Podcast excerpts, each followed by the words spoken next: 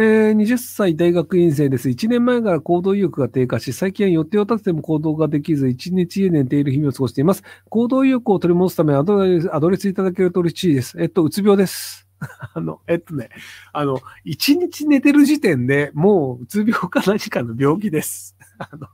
人間って、あの、まあ、8時間から10時間ぐらい寝てれば十分なんですよ。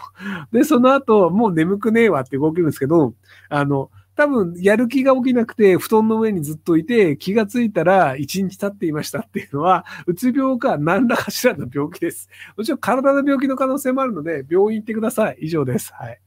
アド、あの、アドバイスとかアドレスしてなんとかなるって話じゃないと思います。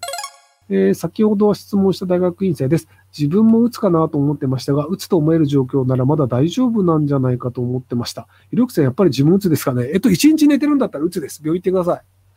まあ、あの、本当に打つかどうかカウンセリングだったり、要因の人が判断することなので、そのビール飲んでるおっさんが、あの、診断するようなことではないかもしれないですけど、打つの可能性はめちゃくちゃ高いので病院行ってください。えー、年末にフランスやイタリアに遊びに行くことを計画しております。フランスで生活しているユーザーに質問があります。自分は車が好きで休日はカー用品を取り使ってる、使ってるオートバックさんと行きます。フランスでも日本のようなカー用品を取り扱っているお店はあるのでしょうか？フランスの人たちはカー用品をどういったお店で購入しているのでしょうか？えーと、あの、フナックとか、大きめの、なんかまあ日本でいうそのビッグカメラみたいなところに行くと、多少は置いてありますけど、ほぼないです。で、車用品の専門店ってパリで見たことない。まあ、探せばあんのかもしれないですけど、基本的には、あの、もうオンラインで買った方がいいんじゃないかなって思いますけどね。あの、日本の人たちってその、車をなんかカスタマイズすることに結構命をかけるんですけど、あの、こちらの人たちって車そんなになんか愛情を持ってないんですよね。まあ、あの、まあ、例えばフランスで車を運転してるときにバンパーをぶつけるは結構当たり前にあります。今その、あの、自動車の駐車でできるとこが少ないので、なので、ここに駐車スペースがあるってなると、あの、前の車を押して駐車スペースを作るっていう人はいます。要はその、バンパーはぶつけるためについてんだから、多少押してもいいっしょ、みたいな。まあ、こんなの当たり前でしょ、みたいなので押してくる人がいます。あの、もちろんそうじゃない人もいるんですけど、日本だと多分ほぼゼロだと思うんですよね。あの、他人の駐車してる車を押すなんてのが。だからパリはいます。っていうぐらい、あの別になんかこう押されるとか、ボコボコにされるとか、結構当たり前なんですよね。まあ、道路に置いてると、なんかあの、いたずらされるとかも当たり前だし、で、大体あの、なんか年にね、1、2回ぐらいはね、どっかで車燃えてるんですよね。なので、そのなんか日本の人が思うように、そのなんかあの車に対して思い入れがめっちゃあるかっていうとそうでもなくて、割とあの使い古して、なんか使えなくなったら、はい、じゃあもう廃車みたいな感じなので、そんなにこう、カー用品をいろいろつけてこう改造してって思い入れがある人っていうのはそんなにないんじゃないかなと思いますけどね。まあ、パリ以外のとこわかんないですけど、でもパリ以外も田舎だからそんなないと思うんですけどね。えー、こう、あと、ちなみにあの、路中しかないっす、フランスは。あの、まあ、一応その、地下駐車場とかちょこちょこあるんですけど、あの、パリで行くと、その、駐車場を路面で作るっていうのが、ほぼ不可能なんですよ。まあ、もともとその、あの、ナポレオン三世の時代、そのなんか300年前とかの街並みを残すっていう法律があるので、なので、その建物をぶっ壊して更地にするっていうのが違法行為なんですよ。なので、ぶっ壊して更地にして駐車場っていうのができないので、なので駐車場っていうのは基本的に地下駐車場か、あの、その、こう、なんか、公にこう役所とか決めてる、ここ駐車していいよっていうところなので、基本路中でさえ。なので、あの、いたずらされるのが当たり前って感じになりますね。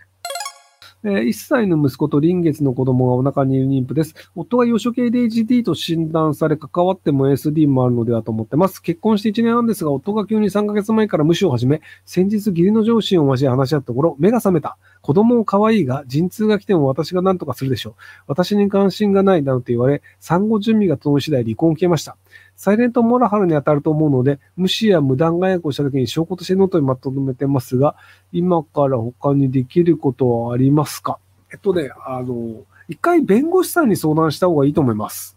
あの、その、今まとめている、その証拠とやらが、本当にその証拠になるのかどうか。要はその手書きでノートに書いてますとかって、いくらでも捏造できるから、いや、これ客観的な証拠じゃないですよって言われて終わっちゃう可能性があるんですよ。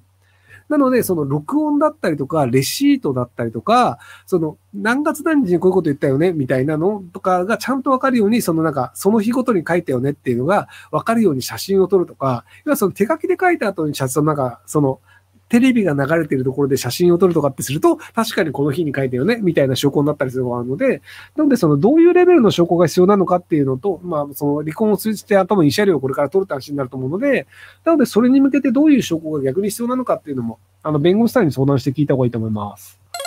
えー、ひろきさんは振り方部に影響を受けて世界一周したいと計画しています。家族全員で行きたいのですが、3歳の娘がいるためできる限り安全な方を取りたいです。金銭的、時間的にも比較的余裕があるとしてはどんな方を取るのがいいでしょうか？それとももう少し店が多くなったからのがいいでしょうか？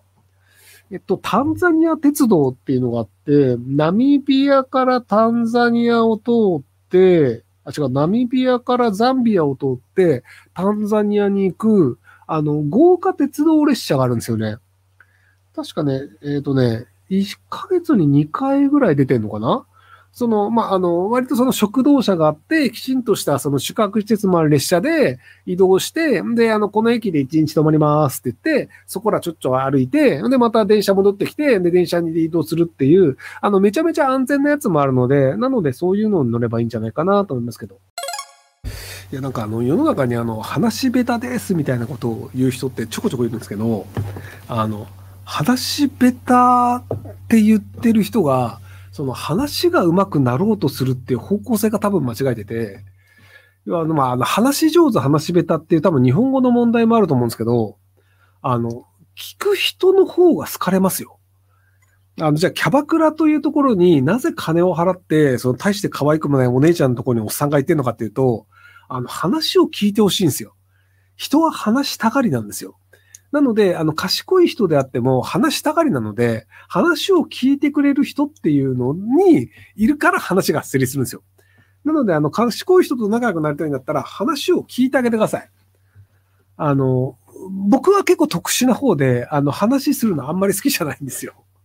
なので、あの、自分からこう、なんか聞いて聞いてって話すことはないんですけど、多くの人は、あの、話したがりなので、なので聞いてあげるといいんじゃないかなと思います。まあね、1時間55分ずっと喋り続けてる僕が言っても説得力ないかもしれないですけど、はい。えー、嘘のようで実はです。金曜日にショッピングモールに来ました。上りでエスカレーターの少し前に美人女子大生風で上品な方がいらっしゃいました。ところが悪い匂いが風下にいた私を襲いました。完全にへっぷりのようでした。その時にしましたかと本人に確認した方がよろしいでしょうか。えっと、気持ちの悪い中年のおじさんに声をかけられたというので嫌がられると思うので、確認しない方がいいと思いますけど、あとそれがなんで嘘のようなって書くのかわかんないですけど、人は屁をこきますよ。それが女の人でもあり、美人でも。なんかその、美人で女性だと屁をこかないというふうに思ってるのがどうなのかなと思いますけど。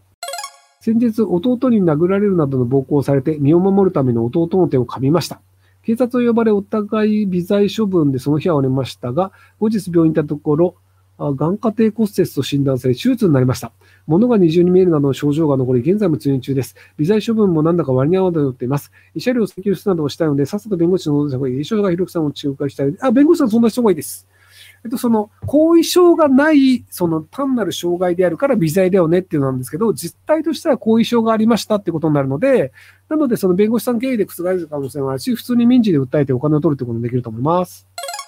中1にやっておいた方がいいことはありますか？えっと、英語は得意になっといた方がいいです。あの、中1から、あ、まあでも今は小学校からやるんだっけ？